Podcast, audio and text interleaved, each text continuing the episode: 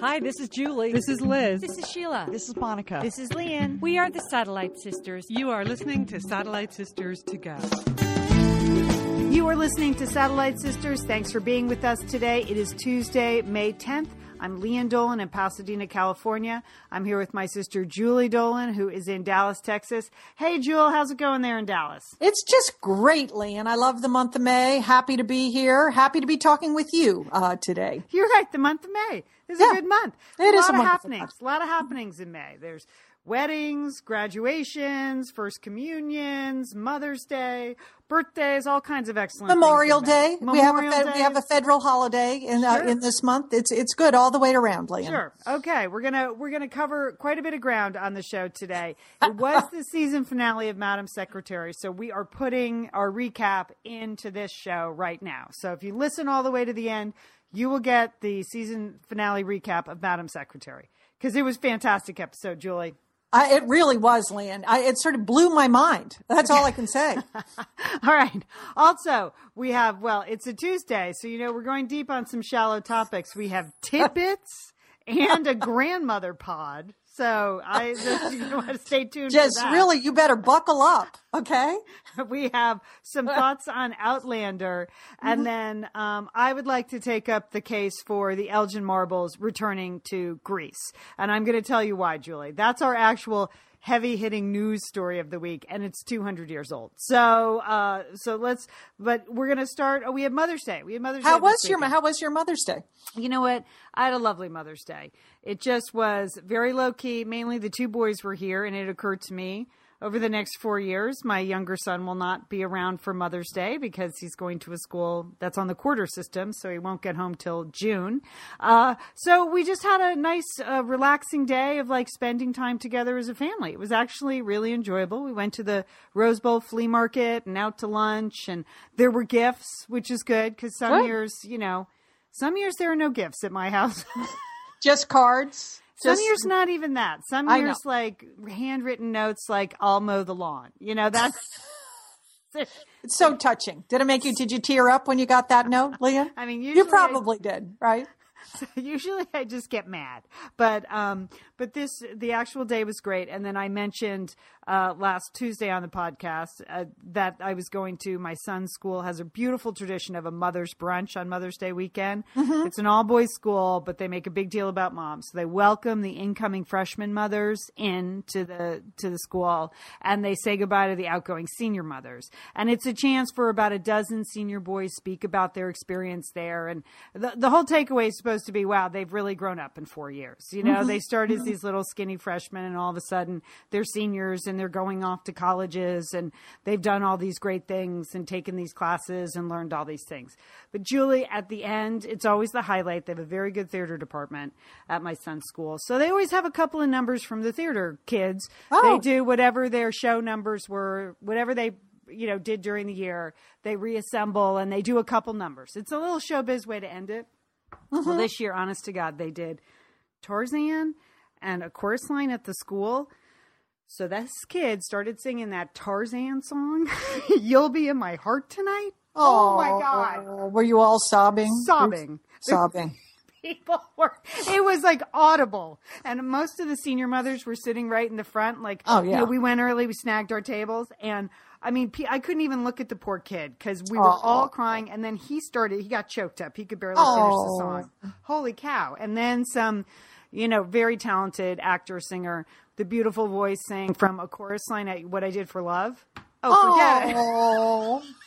It was Aw. like the women were just like at that point they just had their heads down on the table. it wasn't even worth pretending. So it was a fantastic way Aw. to end the brunch. It was really a lovely brunch, and I'm just I'm just saying if you're looking for a way to like just reduce all the mothers at your event to tears, sing that song from Tarzan. I had totally forgotten. I, I wouldn't have I wouldn't have thought of that, Leanne. but that I can see that. I That's nice, and you don't care how long the event goes on. No, too, right? no. You just you would have sat there for hours Yeah. just sobbing. Yeah. it's you because there are there are going to be very few moments like that. I don't want to get choke you up today, but but, No, I but there aren't going to be a lot more times where you're going to be able to sit around and like sob about how much you love your son. Yeah.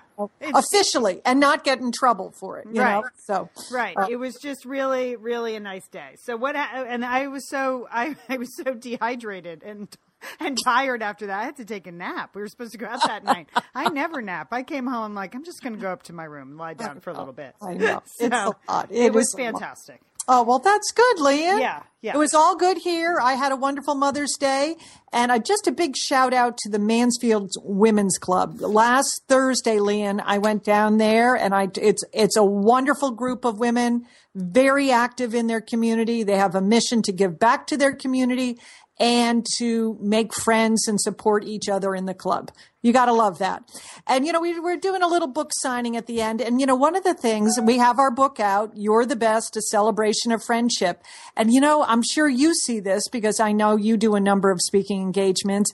It's, it's just so fun to hear who people are buying the book for. You know, I love it that they're, you know, buying it for their neighbor, they're buying it for their real sister, they're buying it for their tennis partner, they're buying it for their best friend from grade school, they're buying it for their mother.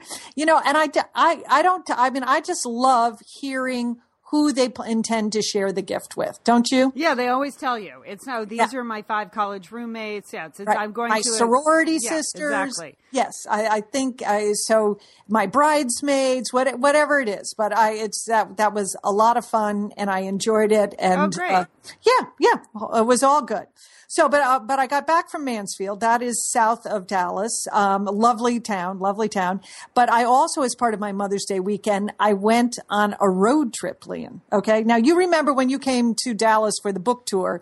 I was hoping that we could take a side trip to Waco, Texas. You, know, I wanted to take You really were trying to talk me into that, I was talking you into it, but but we just didn't have time. We Yeah. were we were so busy. We or just interest, but I, I didn't have any interest. I don't. Yes, you did. Well, okay. If you weren't interested, you just just sit tight, all right? Because I because I went with one of my friends, uh, neighbors, uh, a real satellite sister, Anne, who loves road trips. She grew up here in Texas, Leanne, and there's nothing she loves more than to get out on the open road, to go places, to see things, to visit curiosities. I mean, uh, and so she had really researched our trip to um, uh, to to Waco. So we we knew exactly what we were going to do. And our first stop on the trip was, of course, we wanted to see that Magnolia Mart. Now you are a, a, a viewer of HGTV, and if anyone watches, I don't know this show though, or You don't know this show? You've No. never seen it? Okay, that's why it's I was not interested in going. I don't know who you're talking about. Okay, well, the name of the show is Fixer Upper. Uh-huh. And this is Chip and Joanna Gaines, and they're from Waco, Texas. Okay. And what they do is they fix up houses in the Waco, Texas area. And the thing about Chip and Joanna is you like them immediately. Chip is the contractor and he's just totally goofy and nice. And Joanna seems to be the brains of the operation. She does the design, the overall concept, and she loves everything that Chip does, even though he's a goofball. She, she, they, and they have four lovely children, and she is totally, she totally loves that open concept farm, you know, farmhouse style. And if when she's doing her renovations, if she finds that shiplap behind the walls, she goes out of her mind. She loves that the most of all. So, so that, and she does these remarkable transformations. And then the other thing about the show, Leanne, is that all the real estate in the Waco area costs under $200,000. Uh, so that is always a miracle.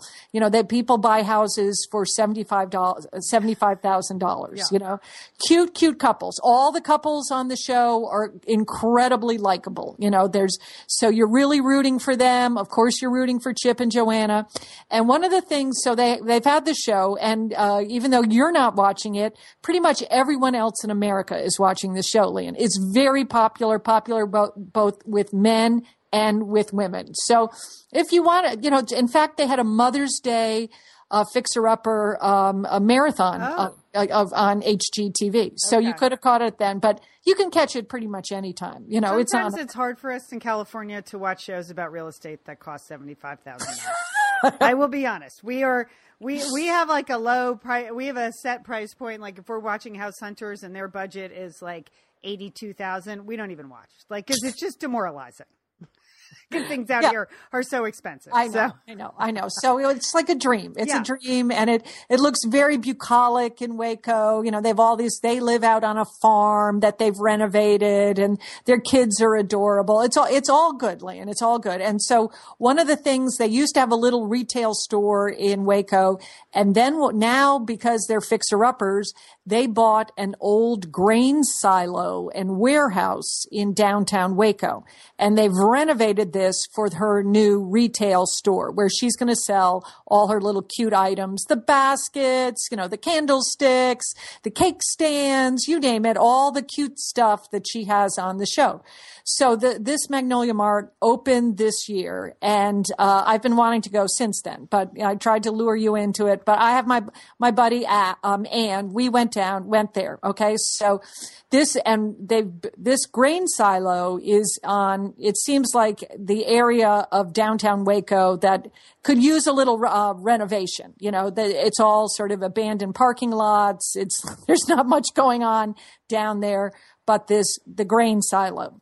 So we pull up in front of Magnolia Mart and Leanne, it was about 9:30. The store opened at 9. We got on the road. We were there by 9:30.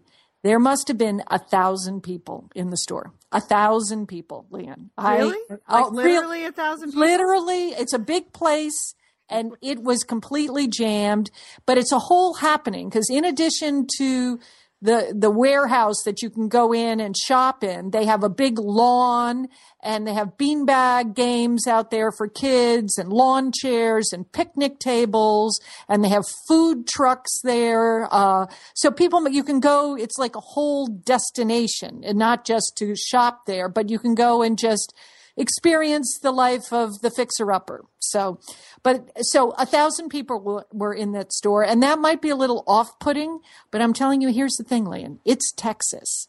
And so people are very nice in there. So it wasn't, there wasn't any pushing or shoving or grabbing. People were just sort of milling around looking at stuff. And then again, because you haven't seen the show, but you have to believe me, everyone is super, super nice on the show.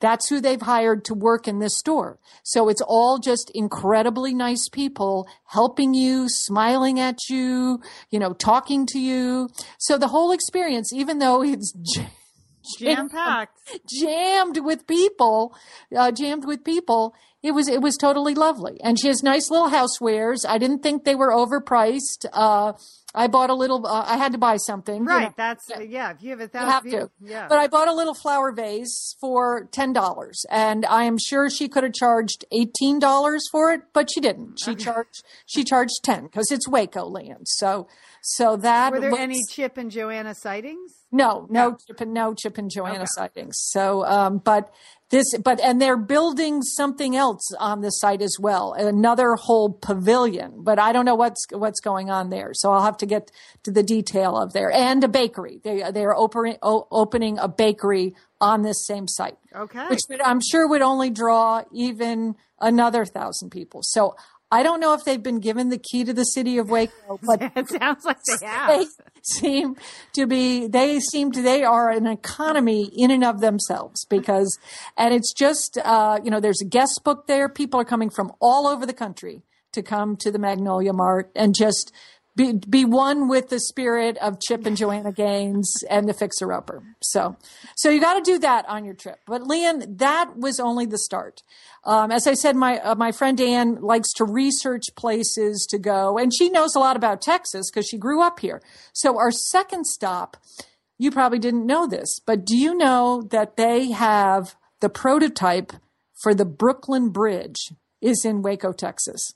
I did not know that, Julie. Yes, it is the Waco Suspension Bridge, which is the oldest and longest suspension bridge west of the Mississippi, is in Waco, te- Texas, right over the Brazos River. So, and it looks, it was built by the Roebling brothers, the same ones that built the Brooklyn Bridge. They built, uh, they built a bridge in uh, Waco so the cattle could cross the river. How about that? So you, now that was good times, Leanne. Okay. Now you're not going to get that on any tour. No. So you see how this tour was just Yeah. building and building. Had Coming to big life. This is we had a- this- this we had some, big- yeah. Celebrity, you know, we didn't see any celebrities, but we went to the Magnolia Mart. Then we did the Waco Suspension Bridge. We stopped at the lovely farmers market in Waco, again, along the river. You know, it was just great. Everything's, they've got a big, strong organic movement going on there. Everybody was selling organic stuff. So that, that was good. And then for, you know, our grand finale, Anne had found out about a pl- place north of Waco called the Homestead Heritage.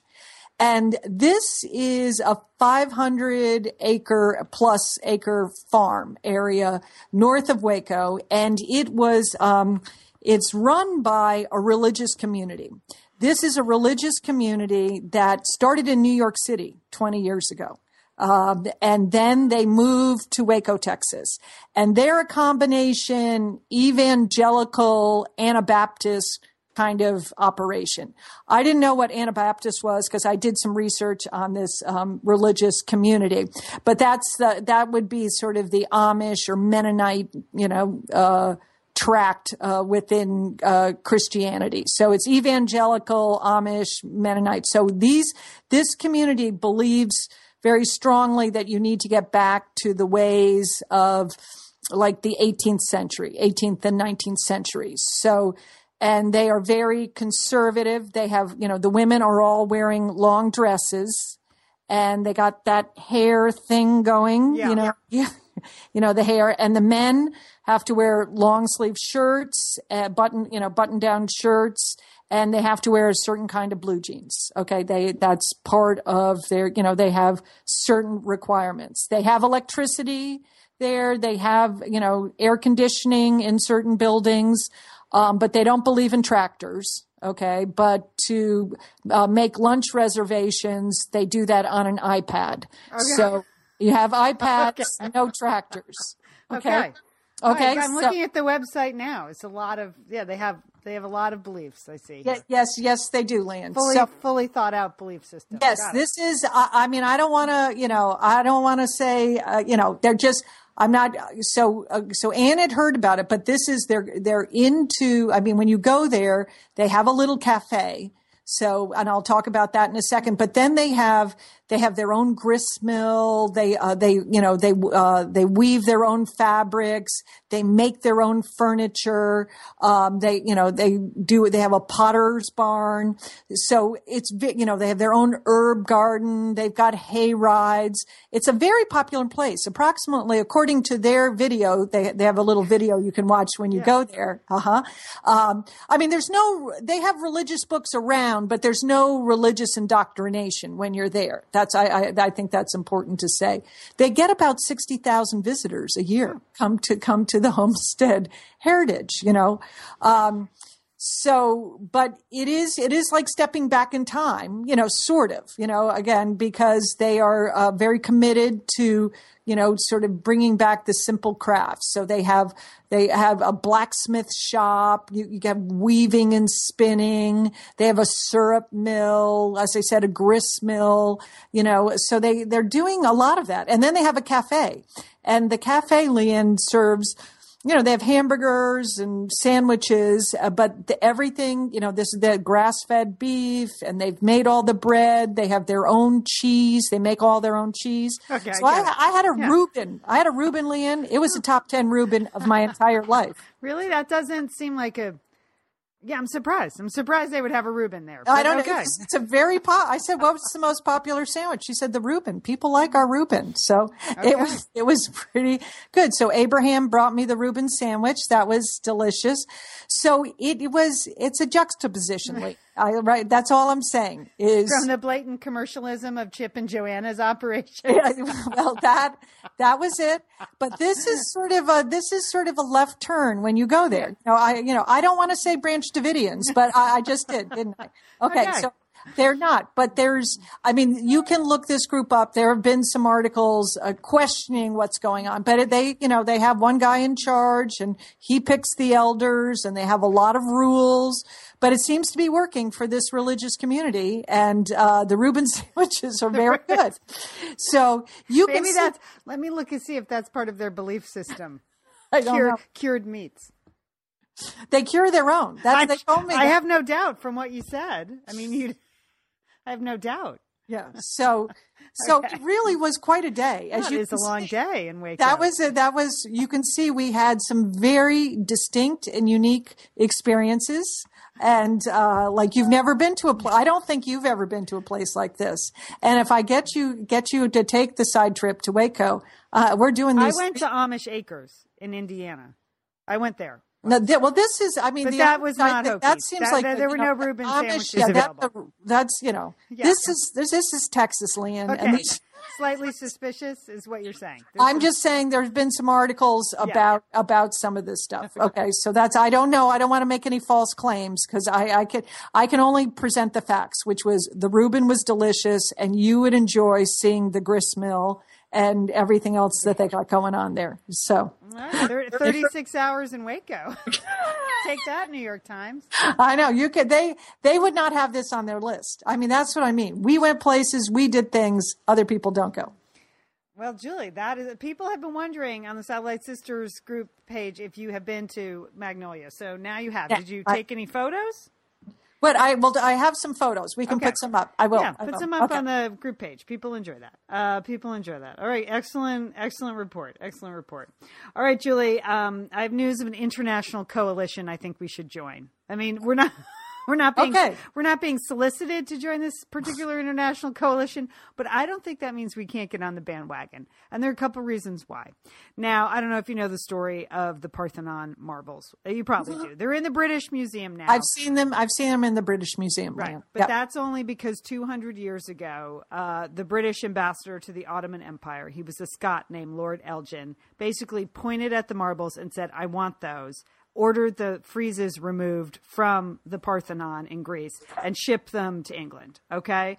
And it's been a fight for 200 years to get them back. And um, so the British government was sort of pretending like, oh, it was a, it was really all of Lord Elgin's fault, but not so much. They never really gave them back. Once they got their hands on them, they were keeping them, and they sort of used the argument that, well, we're preserving them from for all of humanity. These were not sure they were in Greece, but really they belong to all of humanity, and now they belong to us, the British. That's, they're and the they British and they built a nice wing at the British Museum for it. So yes, that- mhm. yes. So that and it- for many years they used things like the air pollution, the this, the unstable economy, all these reasons why they weren't going to give these marbles back. Um, but now the Greeks themselves have brought, built their own lovely museum on the Acropolis in Athens, where it's sitting empty, waiting for for the marbles to come back.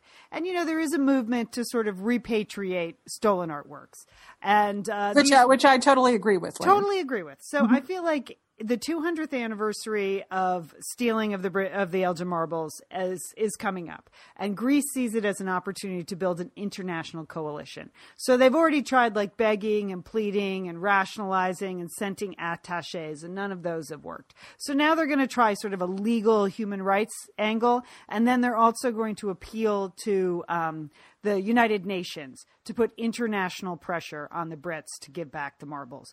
And here's why I think we should get involved. First of all, this is it doesn't seem that controversial. We're not taking any strong political stands. Like just give the marbles back. Okay, you've had them for 200 years.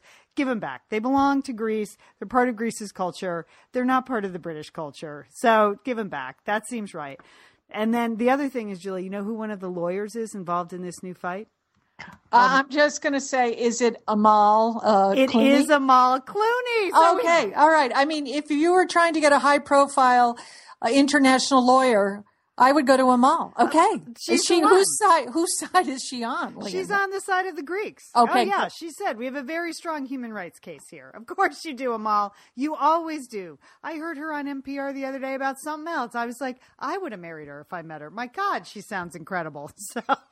So let's do it. Let's just throw our hat in the ring with these people because it's now an international community. There's a group of Australians that are supporting this movement, and this is great because the Australians have a sense of humor. They put up a giant uh, billboard next to the British Museum, and it's a picture of uh, the Greek marbles, and then with strategically placed words over the private parts of the marbles, it says, "Give us our marbles back." Okay. Do you love Well, the I, I Australians? think I think the Australians have some other issues with the British Em- Yeah. Empire. They're trying. They're acting out, but those that's pretty funny. I think it would be funny if people I'm from surprised, uh, you know, that Britain hasn't hasn't just stepped up and done that. Okay, I'm sort of surprised. Like it does really seem like the right thing to do, and it's only going to look poorly if they don't give them back. Right. After two, they've had them for two hundred years. Enough is enough. You really just stole them, so give them back. And now that Amal Clooney is on the case, Yes. come on. I, Okay. So I feel like the Satellite Sisters can join this coalition, this international coalition, to bring back the Elgin Marbles. absolutely. Uh, count us in, Leanne. Let's start a petition. Okay. I don't even think we need to do that. I think we've declared it now, and I think we're good. Okay. we don't have to take out a billboard, but we could because that's a funny one. All right, there you All- go. Good, Leanne. Good. Well, Leanne, I, you know, you know, I could talk about this next topic pretty much every single day, and I, I refrain from doing it, uh, just because I don't want to bore you to death. But there's a lot of grandmother news out out and about, and I just wanted to mention it. Okay, so we don't, you know, uh, maybe you think I talk about being a grandmother all the time, but um, I but uh, don't, Julie. I don't. Okay. Well, there was there was an interesting um, article uh, in the New York Times by Dominique Browning, and she she has a, a theory. I, I don't I don't know how scientific it is, but I totally believe it's true, and that she believes that there is something called the grandmother hormone. Uh, now, as you know, uh, hormones have ruled our lives uh, throughout. You know, since since the time you you know you're a young girl, you know you are being thrown about by by your hormones, right? Yes. And so you know, and and even in, in your later years, you know, it's it's those the diminish of the diminishing hormones that are throwing you throwing you for a loop. But she she really believes that you know being a grandmother and experiencing you know holding that little baby, uh, your grandchild in your arms, it is that there is so much joy and bliss associated with holding a, a, a newborn that it releases a special category of hormones that would be the grandmother hormone. So on one side, it is this rush of like positive joy and bliss, but at the same time, there is an equally strong rush of worry that that comes out when you're the grandmother because because you have because you are well aware of all the things that could happen to that baby both you know positive Oh, I- I and get negative. It. so it is a double whammy she says. That's what uh, dominique browning says. It's a double whammy of emotion that when you find out um, when you when you become a grandmother. And i've said that lee and i know if you go back into our archives and i talk about becoming a grandmother holding my you know, oldest granddaughter alice for the first time that deep sense of connection that was so unexpected for me you know that i just i just didn't imagine being connected to that child in a way that you are. So, uh, so I, I'm, I, I don't know if there's any theory, scientific theory behind um, Dominique Browning's um, idea of the grandmother hormones, but I think it's totally uh, accurate. So I just wanted to mention that. Secondly, I don't know if you've seen this, but Lesley Stahl of CBS News and 60 Minutes is out with a new book, and it's called Becoming Grandma the joys, um, the joys of being of of being and science of being a new grandparent, and that she's a grandmother, and that she, you know, you know, is really relishing in that role. Uh, she she writes that she's she in particular because she what works so hard when her own daughter was growing up. I mean, as a CBS correspondent, she was away, and a, and a 60 Minutes correspondent, she was away a great deal of you know the time when her daughter was growing up. She really relishes that she can spend all this time with her granddaughters. You know, I don't. She doesn't say it's paid payback, but she definitely wants to take advantage of all of that. And so she's written a new book that is both a combination of a memoir and also sort of some science associated with, you know, babies and grandparents and things. So the reviews are very good about it, but you know, it is, you know, the internet, there are a lot of, excuse, can you hear my dog uh, snoring in the I can. background? I can. I can hear your dog snoring. I mean, I heard that snore. Yeah, that was quite a. I'm sorry. That's okay. Okay, Oh, can yeah, I go? now he's really going. He's working up, but he needs some one of those like those nasal right? strips. Yeah. Yeah. he does. I'm sorry. He, but I think he, he finds he finds my voice when I do a podcast very relaxing. Apparently. I just, I just, I, I just uh, woke him a little. Anyway, but you know, on the internet, uh, she's getting very good reviews. But a lot of people are saying, well, you know, she's a very privileged grandmother, but you know, and that many people at different socioeconomic levels, you know, they're finding that they're, they're not the part-time grandmother. It's they're a full-time grandmother that is, you know, that is raising another, you know, their children's ch- uh, child, and this does happen. I don't know. I, I just thought I thought it was an interesting book, and uh, it you know it you know it may assist other grandmothers and grandmothers to be. That's Right. that's all. well, both say. conversations are legitimate. Yes, I, th- I I totally think they're Yep. legitimate. I, I totally think, and I don't I don't think it was Lesley Stahl's intention to you know to disavow that. No, but I'm she sure can not. only- I'm she sure can only not. write about her experience, and uh, you know, and th- and that's that. So anyway, so you might want to check it out. The name of her book again is Becoming Grandma. Okay, so there's your grandmother pod. That's it. That's my grandmother pod, Lian. Got anything else, Grammy? Okay. um, uh, speaking of grandmothers, I had to send a blow by blow of how to teach my mother in law to find closed captioning on her television. So I did that this week. Well, that seems like quite a Mother's Day gift. Thank There you. go. That's very nice, Lian. but she was saying how much she liked movies with subtitles because she could read the words and she has some hearing issues. I was like, well, just use closed captioning on the television, like many Satellite Sisters listeners claim they do watching Poldark. She was like, Really? How do I do that? So I figured it out for her.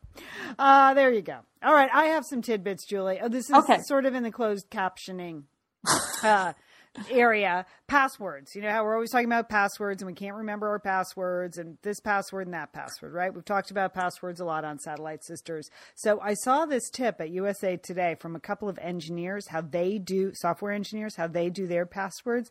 And I think it's literally brilliant. They said the key to passwords is not capitals and numbers and this and that, it's making them really long. So they suggested just finding one sentence and using it for every password. A sentence, a sentence like, I love visiting satellitesisters.com. I love visiting Amazon. Save the Elgin marbles. Yeah. uh, Yeah. But you the idea is that you use the same sentence and then you include the name of the website in the sentence. So it's my favorite website is Amazon. My favorite website is Goodreads. You just use that sentence and adapt it for the website you're on. And then if you want to make it more complicated, instead of using the Y's, you can type an exclamation point or something like that. But just the sentence stays the same, just very slightly based on the website. I thought that was a pretty good tip. I think that is a good tip. Like I could almost remember that. Lian. Right. I That's mean, I, the, yes, that's the idea. Because I think they've realized that most people can only remember one password. Right. Right. This is it. Right. and it change. It's not the same password for every site because you change it based on the site. So that Uh-huh. that's you know there you go. So I just wanted to pass that along because I thought that was pretty good.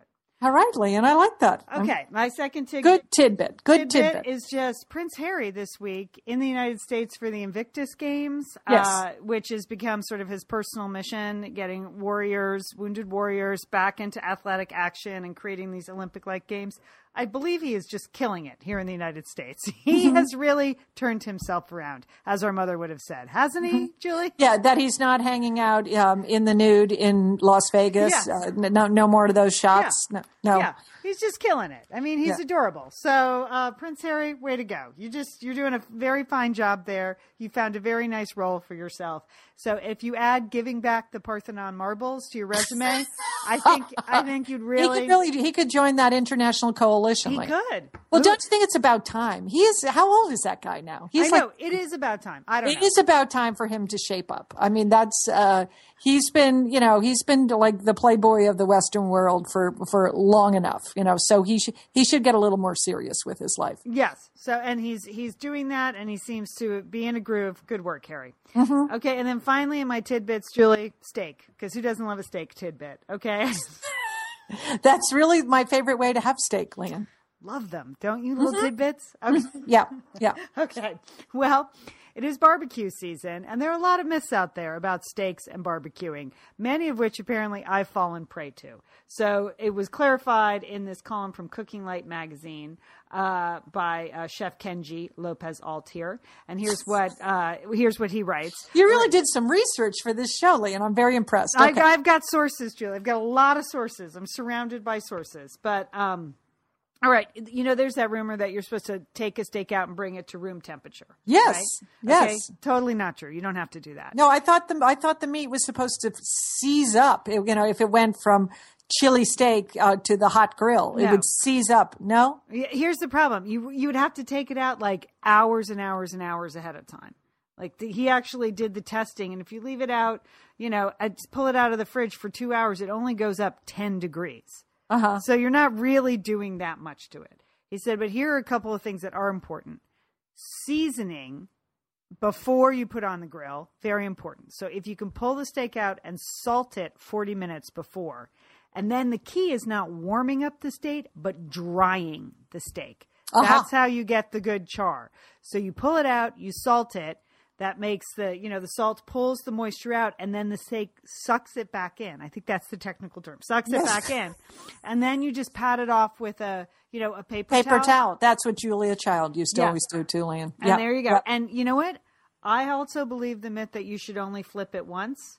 But no, he says no, actually flipping multiple times results in a more evenly cooked meat with a better crust. So there you go. Some- Well, that those are some tidbits about tidbits, Lan. Exactly, Julie. Exactly. Wow. I think, whew. Well, I'm Memorial. We still have more That- show. And we I was, that's very timely information. Mem- Memorial is coming up. Yes. People may be uh, grilling some beef, and now they're ready to go. Yeah. Yes, exactly. Um, a couple things before we do Outlander. I just wanted to mention if you haven't heard our interview with Phil Knight, Liz and I taped that this week. This former C or the CEO, the founder of Nike. He's now the chairman of the board, and his new memoir is called Shoe Dog. And uh, Liz and I had a chance to talk to him. We both worked for him, so that's why it was both nerve wracking and exciting to talk to Phil. We only had 20 minutes with him, so we had to cram a lot of stuff in there. But it was really, really great to talk to him again. And that uh, podcast posted this weekend. Even if you have a someone in your life who's an entrepreneur or into business, it's not you. Feel free to forward that podcast along because he really says a lot of interesting things in it.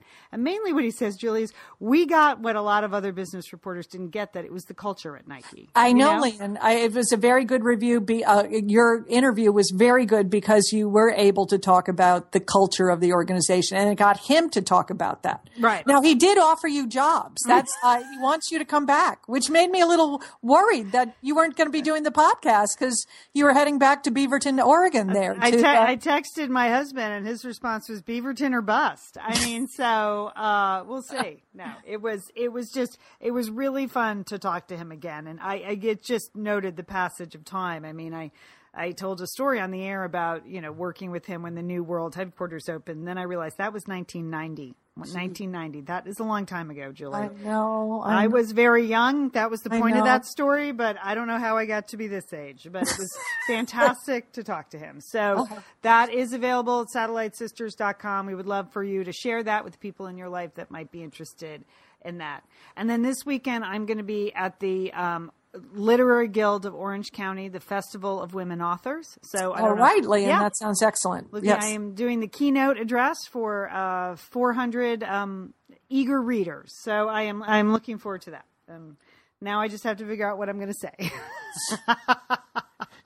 it's, it's all good. I'm sure it will be inspiring, Lian. It will come to you. It will come to you on the 405. It's all gonna. It's all. That's gonna, what ha- it's exactly right, Julie. That's exactly right. All right, we do have to do a little Outlander commentary um, before we get to Madam Secretary. Uh, Julie, oh, here's would be my commentary: creepy, creepy, creepy, creepy, uh, annoying, and creepy. That's my. Com- I wrote down three pieces of uh, notes, which was blah blah blah blah blah. Jack is back, and a duel.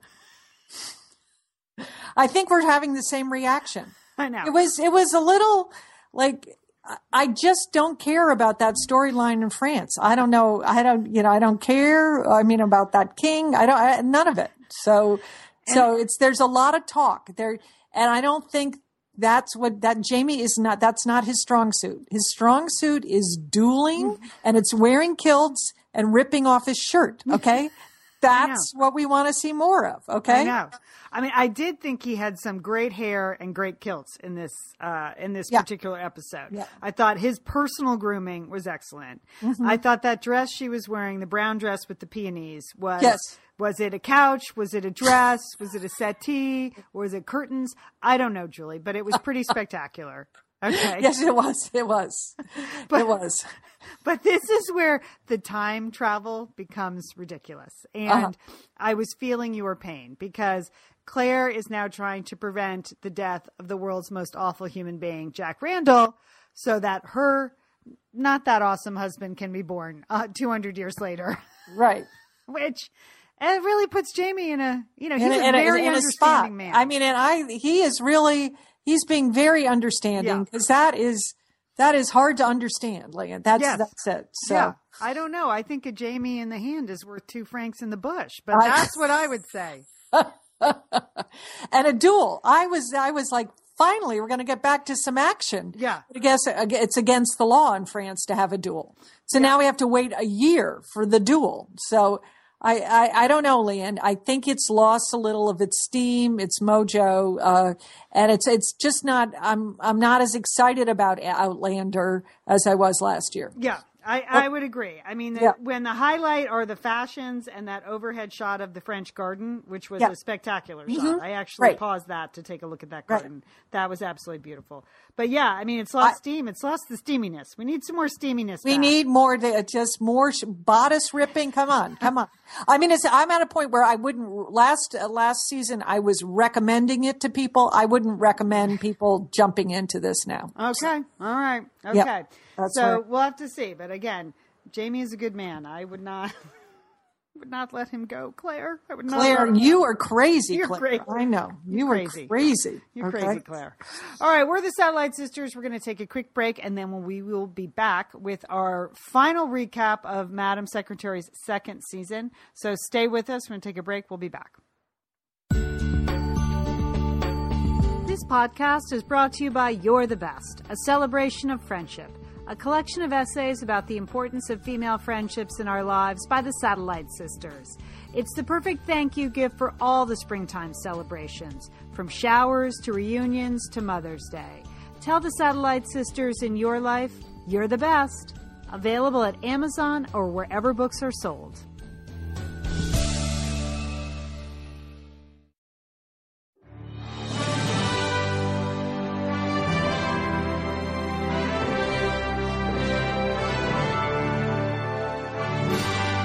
Satellite Sisters. I'm Lian Dolan in Pasadena, California. I'm here with my sister Julie Dolan in Dallas, Texas. And Julie, it was the season two finale of Madam Secretary this week, episode 23 of season two. Uh, it was Veritas, which I have to tell you, I spent quite a long time on the Latin to English translation websites today to find out what was the translation of that word, and I was coming up with nothing. I got I got Lian because I kept it kept coming up Veritas for me. Yeah, so I couldn't. I could not. It's a mystery. There are several mysteries in this episode, and the title, the title, the significance of that title, I don't know what it was. Did so we if miss any, it? If any member of the production team is listening, I mean, it's not Veritas is truth, but this was Right. Veritas, which would only come from the root of variety, varied, that kind of thing. So I guess what they're saying is hodgepodge. I mean, hod- Tidbits. tidbits, wackadoodles. I don't, but but other than that, it was an absolute top episode. Loved it, loved it, loved it. First of all, I loved that, you know, our girl Bess did not have to solve a super dramatic world crisis in 60 minutes. There, no one got blown up this week. It was That's right. drama. It was character building. We revealed a lot of details about certain characters. Uh, it was a relatively happy ending with a real twist at the end, and that was great. And it was written by Barbara Hall. She's the showrunner. She was a guest on Satellite Sisters a couple months ago, and you could just feel it was in the zone. It was smart and funny and satisfying. And Julie, Henry is back in the kitchen where he belongs. Really. Thank goodness. That's what I was saying too. He was fixing the waffle iron. He was playing mini mini golf and working on that fire pit. I, I felt much more reassured that he was in the role that he was playing this week than he's been previous weeks. Like when he was running around in Islamabad, you know, with the non-secure uh, cell phone. That was really upsetting me. Liz and Lian here, and we are so grateful to have Osea support Satellite Sisters. Why? Because it's just a great product. Holy cow, do we we love Osea's skin and body care. And you know what? This Mother's Day, just look no further than Osea. Spoil the moms in your life with the little luxuries from Osea. The moms, the stepmoms, the bonus moms, the people who bring a touch of something special to your life aunts, grandmothers, they would love a little Osea this Mother's Day. And you can get 10% off your first order by using our code SATSisters at OseaMalibu.com. And Liz, you know what every mother and mother figure needs? What? More moisture, Liz. They need more moisture in their skin. in no their kidding. skin. I mean, really, the creams, the lotions, the oils. I love it all. That duo they have going, like Oh. you can't miss with the duo of Osea. Liz, the Mega Moisture Duo. You can you can literally see your skin get firmer, and it just delivers this full body glow. Okay, you know we have raved about the Undaria algae body oil. Well, Mm-hmm. pair that with the Undaria collagen body oil. Youthful, Liz. A youthful glow is going to happen. and it's uh, infused with Osea's signature Undaria seaweed. So it just smells so delicious, doesn't it? I know you're talking about giving it as a gift. I also suggest just giving it to yourself because you're worth it. That's true. That is absolutely true. Okay, that moisture duo I mentioned too is a great value because you can save 16% plus the extra 10% with our code SAT Sisters. So this is it. This is a win-win-win Mother's Day gift. Spoil the moms in your life with clean vegan skincare and body care from Osea. Get 10% off your first order site wide with the code SAT Sisters at OseaMalibu.com. And you get free samples in every order and free shipping on orders over $60. Osea is spelled O S E A. So head on over to OseaMalibu.com and use code SATSisters for 10% off. Thanks, Osea. Right. Liz, summer is coming up, and you know what that means? It means you're grilling. You're uh, grilling and for chilling sure. there Yes. with your with your butcher box. What, what do you got going on the grill this summer? Well, you know, here's the thing because I'm going to be up in, in Bend for a part of the summer, I'm having my box sent there, Lian. That's I mean, great. go on vacation with your butcher box is what uh, what uh, what I'm recommending. Yeah, other way, you're just gonna buy meat and fish and stuff when you get there. Why do that? Anyway, you, I love their steaks. I love their scallops. The scallops are really good, and the chicken thighs, all good. I'm ready. That's right. Butcher Box gives you peace of mind and easy to find high quality meat and seafood you can trust. It's 100% grass fed beef, free range organic chicken, pork that's raised crate free, and wild caught seafood. No antibiotics or added hormones. And as Liz said, delivered right to your doorstep. And you can customize that delivery plan, Liz, right? Because it can mm-hmm. go wherever you want it to go, whenever you want it to go. If you want to delay it a week, you know, speed it up a week, you just go to your Butcher Box account and you can make that all happen. It's so easy to manage online. Yeah. And if you're like Liz, you can take your butcher box on vacation, which is that's nice. That's nice. nice to have something familiar there. yes. So if you want to take your meat on vacation, sign up at butcherbox.com slash sisters and get our special deal. ButcherBox is offering our listeners a free for a year offer plus an additional 20% off. So you can choose salmon, chicken breast, or steak tips free in every order for a year.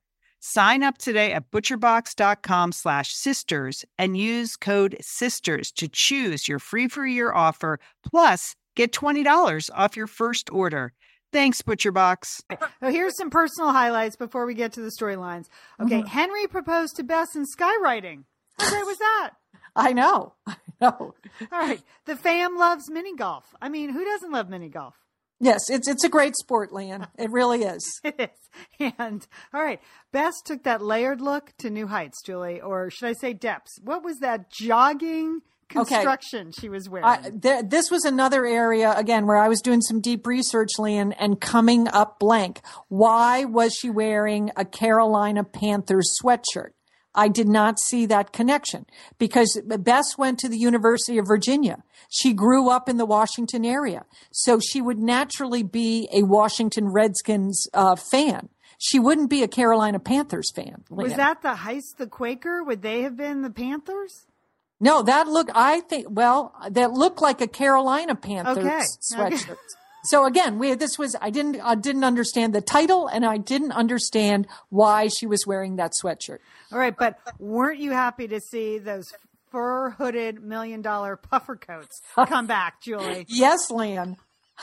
I I am so glad at a moment's notice they can get to some far off region and show up in the puff, the matching puffer coats. That was excellent. just Henry with the fur. He looks like uh, looked like uh, you know some sort of Russian heroine there. Just... I, I just couldn't understand. Like, okay, so it's so warm and sunny in uh, in D.C. that they're playing mini golf, but then they go to Finland and they've got to go, you know, in their Anna Karenina, Julie Christie shows up to the hostage exchange. Unbelievable. Unbelievable. Oh, hats off to the fur hoodie uh, puffer coats. Yeah, yeah. All right. So here are the three storylines. Okay.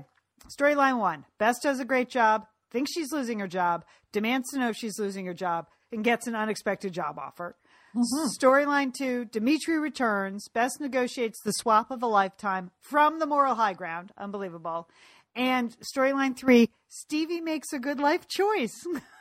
so, Finally, yes. All right, so let's take those in reverse order. Let's okay. start with Stevie. Uh, Stevie gets an unexpected proposal from Jareth, the yes. British, uh, as we know now, physics student. Did you know he was studying physics? No, I thought he was in politics because he was at Georgetown, but maybe he's a double major. Anyway, I thought they said he was going to do a two year thing at Oxford in physics. I, I didn't hear that. I heard Oxford two year fellowship. Okay. okay. Okay. Again, that's another mystery. That's our third question okay. of it so far. and we're and we watched this show twice at least, Lian, right? I know. I know. So that's an, but yeah, so Jareth's moving back. Uh, he's going to Oxford, uh, and he pops the question. That was sort of, well, first to Henry, right? Right. And Henry is stunned. He's on the mini golf course. It's not the best time in the world to ask, uh, for a woman's hand in marriage of his father. But I have to admit, Henry was stunned, but he invested some excellent underparenting. They did yeah. not try to convince her it was the wrong thing to do. They wanted to, but uh-huh. they, but, but they did not do it. Julie, what would you have done if that had been your Stevie? I just screamed and said no. I mean, she's like a she's like she's a, like a sophomore in college, right?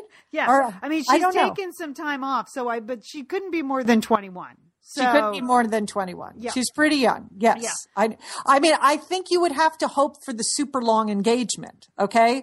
Like, okay, get engaged, but then take two years to, or, or, three years. Yeah, I guess so. I understood. I understood Bess and Henry that that was that was a solid opening position for them to have. You know, right. not to overreact, but not the fact that they were going to get married next week, right?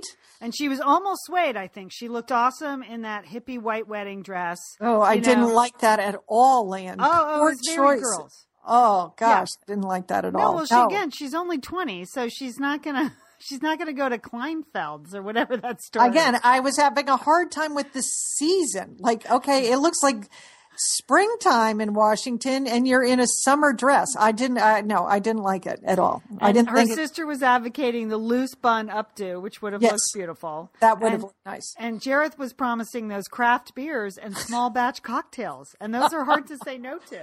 Yes, they are. Yeah, they are. so, uh, but they managed to sway Stevie without swaying Stevie. She came to the conclusion on her own that she was too young to get married, that this was the forever guy, but she didn't want forever to start next week, which I thought was a good line, a great mm-hmm. line. There's mm-hmm. still something about that British guy that's just too perfect for me. You, you, don't trust him, Lian? Well, especially no. when I found out he was allegedly a physics student. Okay, we're gonna get back to you on get that. back to that. gonna- I got to yeah. get some confirmation. I, I think Jareth is fine. I think he, he he's good, and uh, that that could be a nice opening. That we're seeing a lot of scenes of Stevie. She needs to do something a little more than just the dishes and drinking orange juice in the kitchen. No, I liked when she was with Yeah. the bad boys. I don't know. He's just he's not edgy enough for me. I don't know. I think I like her character Uh-huh. because I think it's real for a 20 year old girl to make terrible choices Yes, about men. yes. So I like that character. Uh, all right. Then the second storyline, Dimitri, that was a feel good moment, tears.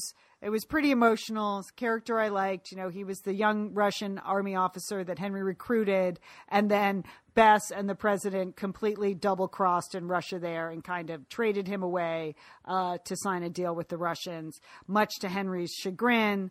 And so now Bess is trying to make all things right, and the Russians have proposed this agent swap. They want the most notorious uh, U.S. double agent ever, Buckley, to be released, and Bess wants Dimitri to be the swap. Um, so, and we, the storyline has been building for two weeks. So this time Bess wants, she does, she wants some pollings to see how this could go because this is the equivalent of what, like, you know, he's like an Edward Snowden type. Yeah. The, uh, the Buckley in jail here in America has, you know, double crossed the CIA, had agents killed, but we learn he's been in jail for 20 years. Maybe he's fallen out of the public memory. Maybe he's not the worst guy ever and uh, she kind of shames the president into doing the right thing. What do you think of that? Well, I, I sort of I didn't believe her argument. I you know I still don't think that uh, that as an asset that uh, it was worth it to take Dimitri. But it was I, I was listening to it. I think she was real. I really didn't agree with Bess. I mean, Yeah. sometimes she goes off the deep end on things, and Yeah. this I felt like she was really her because of her personal situation, because her husband was freaking out and going crazy. She wanted to make sure this got done. This would not have been on her radar screen. You know, she would have been done with this chat, the Dimitri chapter, had it not been for Henry. So I think she let her personal life influence public policy. She claimed that his intel stopped World War III. That was her Well, I think that is true. I mean, it really did help. So that that was that was really true. and she played on the president's, you know, guilt. Essentially, they did they did trade this guy's life for the deal. Yeah. So, uh, so team furry pufferheads, they go to the far north for the swap, and there's this dramatic moment because they don't know. Bess has seen pictures that Dimitri's dead, but the Russians insist he's alive. They need to take Henry so he can ID Dimitri, and uh, they send false Dimitri. They sent false. Dimitri, which is just hilarious that the there's there's a character from Russian history called False Dimitri. That's an actual. They send False Dimitri out, and uh, and Henry shakes his head, shakes his puffy, hooded, furry head, and no, not not Dimitri. And then the real Dimitri gets out, and he looks he's in bad shape, yeah. and he sort of lurches forward towards Henry, and first he spits at Henry's feet, and then they hug it out. Yeah, then they hug it out. I mean, you can understand. I mean, he was he's a good character, Yes. and the actor who plays that character is doing it. You've al- we've always Mm-hmm. felt very connected to him emotionally, and you can understand he would have really mixed emotions. Like obviously he's been tortured, but he doesn't really want to live in the U.S. He just wanted to stay in Russia and be a good Russian soldier, Right. and he really, I'm sure he regrets ever getting involved with the Americans. And they sort of dropped the sister. At one point, Bess was trying to get the sister out, and then Yeah. all of a sudden, it's all about Dimitri. So we Yeah. don't know what happened to the sister. Uh, maybe next year she'll be back as a storyline.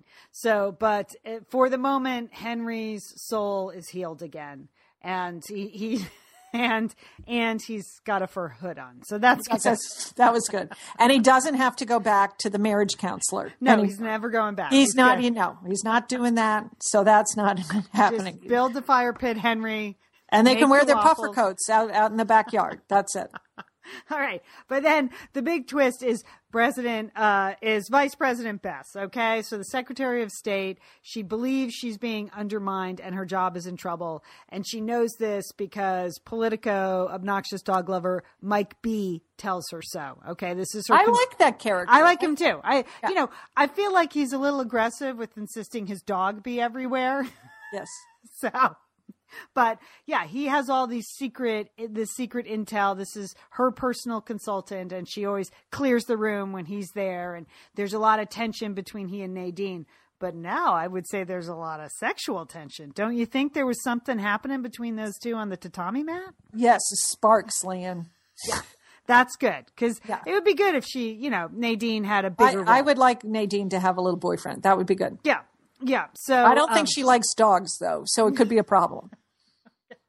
You've seen Nadine's apartment. There's no room for that sheepdog in that apartment. That's true. Hurting, hurting her ancient artifacts. Yeah, that would be bad. okay, so but uh, Mike B tells her, "Oh, bad news. You know, they're vetting a couple of candidates for your job. Word on the street is that you're out, and here's the ultimate proof that one of them has agreed to take it.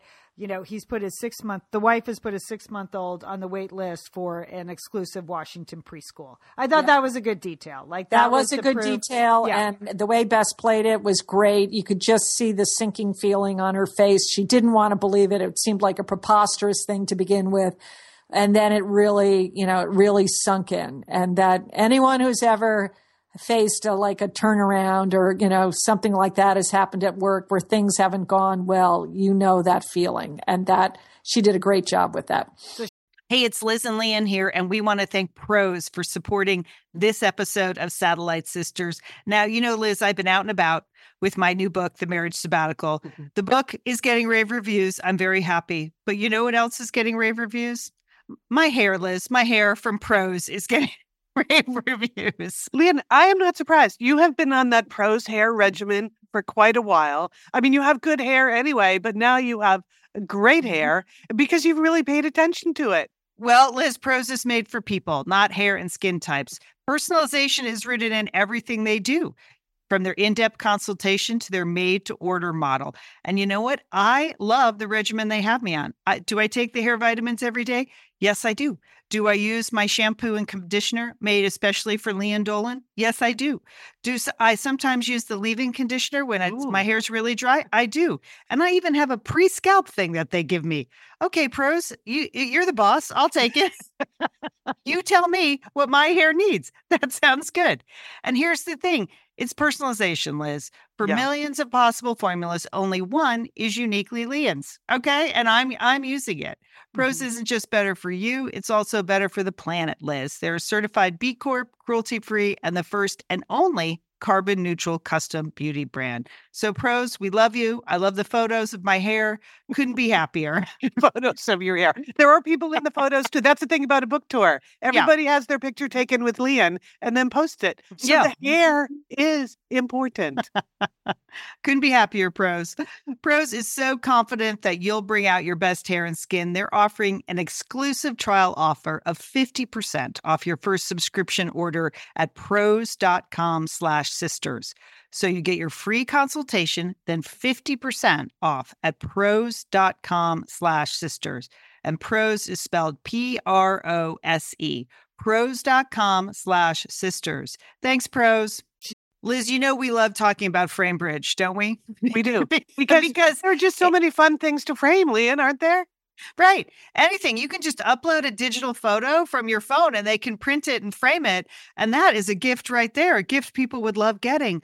But Liz, you recently had quite an exciting FrameBridge I- experience. Would I you like to share? Would you I like know to? I talked about how when we were at the Bruce Springsteen concert, I was with our brother Dick, his wife Susan, his two kids, and one of the roadies threw us the set list at the end of the show, which was amazing to get the actual set list for the actual concert in Los Angeles. And we're like, oh, yeah, any day now, that's going to be in a place of honor in their home. Sure enough, Lian, they have already frame bridged it and sent it to us with a picture. So I'll be in Bend next week, so I'll get to see it. But it's just excellent use of the FrameBridge resources, the Bruce Springsteen set list.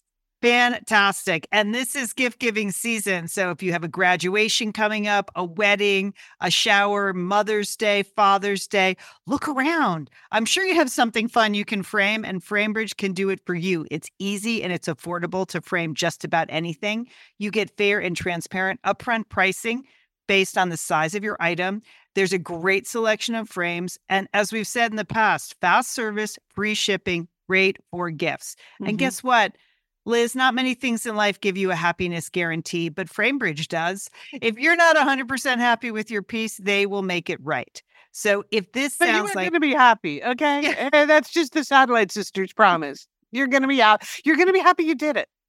See why Framebridge has been trusted to frame over 2 million pieces. Visit framebridge.com or see a local Framebridge store to get started and custom frame just about anything, like a Bruce Springsteen set list. That's framebridge.com. Thanks, Framebridge. storms into Russell's office. Like she's going in, cancel Yeah. my meetings, going in. And Russell's like, whoa, what is this? When it's on the other foot, it's not so great. But he doesn't deny it. Kind of hangs his head and says, nope, that's, you'll need to talk to the president about this. So uh, then she goes to talk to the president. And what does the president do, Julie? It was a total surprise because she is she's going to be really mad at the president. You know, she's saying, "I did all these things. I helped you in all these situations with the Cubans, with the Russians." Well, he offers her off, offers her the job of vice president. He needs her as his vice president. No one And else he'd rather have because she's attractive, she's polling well, and she gets stuff done. Yeah. so, what did you think, Lynn? Did you see that coming? I had no idea. I think idea. we predicted it last week. If you remember, I suggested that may be one way because we've known uh, all season long that he's he's going to be running for reelection. So Yeah. that was out there. So uh, so I suggested it last week as one possible thing. Here's the thing. I hope she doesn't take it. Right? It's a terrible job. Yeah, you don't. Yeah, you don't. I mean, there. First of all, there is already a TV show called Veep, Right. so that would be a problem, a little problem. Right. Okay, but uh, but it's not a good position, Lian. As as you know, you don't get to do anything. Right. And for us as for us as viewers, it's much more exciting to have, you know, her flying off to Kosovo to do stuff than going to a breakfast in Iowa. I mean, that's not a dramatic Right. storyline. We when the show comes back in October, we will have been at the tail end of our election cycle. And I don't think anyone wants to see Bess on the stump. I don't think we're going to be able to Oh, take it. Please! I I, think we'll be able to right, take it. I think that that's it, Lian. Right there. Yes, that is it. Yeah, if if this is about an election, nobody's going to watch that show. I mean, it's just we had it on The Good Wife this year as a storyline. Like the husband was running for president. We've got Veep. No one wants to see Bess at a pancake breakfast i- uh, anywhere in America. We want to see her off doing a little spycraft and wearing those suits that are, you know, vice president can't get away with. She would have to wear dresses all the time. You know, even those good-looking pants she wears, she wouldn't be able to wear that if she No, was. running. that's that's Yeah. right. She would have to give up those little jackets Yeah. that I like and you don't. Yeah, Yeah, so she they'd be gone. She couldn't do it. She, Uh-huh. The headband would have to be gone. It's all. It's, it would all be bad for Bess. So here's what I predict. Well, do you have a prediction? Let me hear it. Do you Well, have a- my prediction is she's going to turn it down. That's what that's what I think. Uh, Can I she think turn it down? If the Uh, president asks you, what's the protocol? Do you know, Julie? Have you ever, ever been in that position? I have not been asked to be vice president. It's shocking, I know, but I haven't. Okay. Or I, but I just I don't think she's going to end up in that in that job because um, because I don't think she's. I, I think she likes being um, Madam Secretary. She the thought that she was going to lose that job. She said to Henry, "You know, I don't. I, I don't think I've ever said how much I like this job." So. I know that was nice. It's nice She's going to use her persuasive ski- uh, skills. She's going to find someone else to be vice president. That's what I think. Henry. No, no, not Henry. Uh, um, here's what I think. I think there's going to be some sort of crisis in the world right Yeah. before she has to give her uh, her answer, and that that that will make it impossible for her to leave the Secretary of State job. I hope so. So, hope and you know who I think it's going to be, Julie? Who was what country was conspicuously left out this year? Think about the conversation we had with showrunner Barbara Hall. Hmm. I don't know, Lian. What? North Korea, Oh, ho, ho, ho. right? Okay, yes, Remember you course, yes. suggested a North Korea storyline, and that's Yes. like the only hot spot in the world that hasn't been an issue.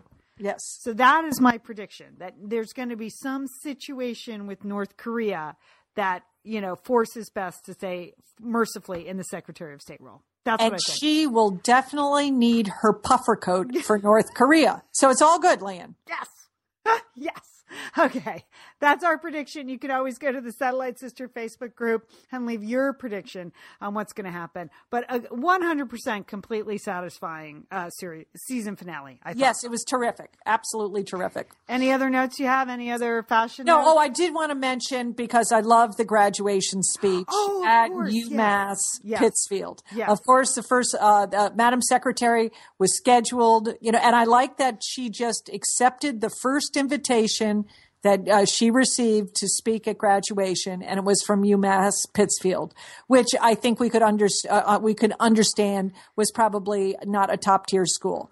But anyway, she couldn't go, uh, so she sent her speechwriter, and he gave a great speech, didn't he, Lian? I mean, he started off, you know, you weren't sure whether or not he was going to be able to pull it off, but he gave a great speech about how some people are always seeking the limelight, but a lot of people work really hard in the dark, and he's one of the, I, I you know, but that's I'm paraphrasing. His, It was a writer's speech. That's why I like that Barbara Hall wrote it. Like at the end of the episode, the writer was the hero. So that, so of course, as a writer, you're gonna love when a writer gets to be the hero. So yeah, totally great. Yes. Yes, Matt, that was a great speech. Matt that was pulled it out. yes. I mean, and Nice he won people over, and he had he had just a, you know he had a great theme and a big message, and uh, and it was very inspirational. And we had that nice juxtaposition with, you know, it's the people you don't see out of the limelight doing a lot of good work. And then we have Dimitri, you know, the ex- the exchange with Dimitri.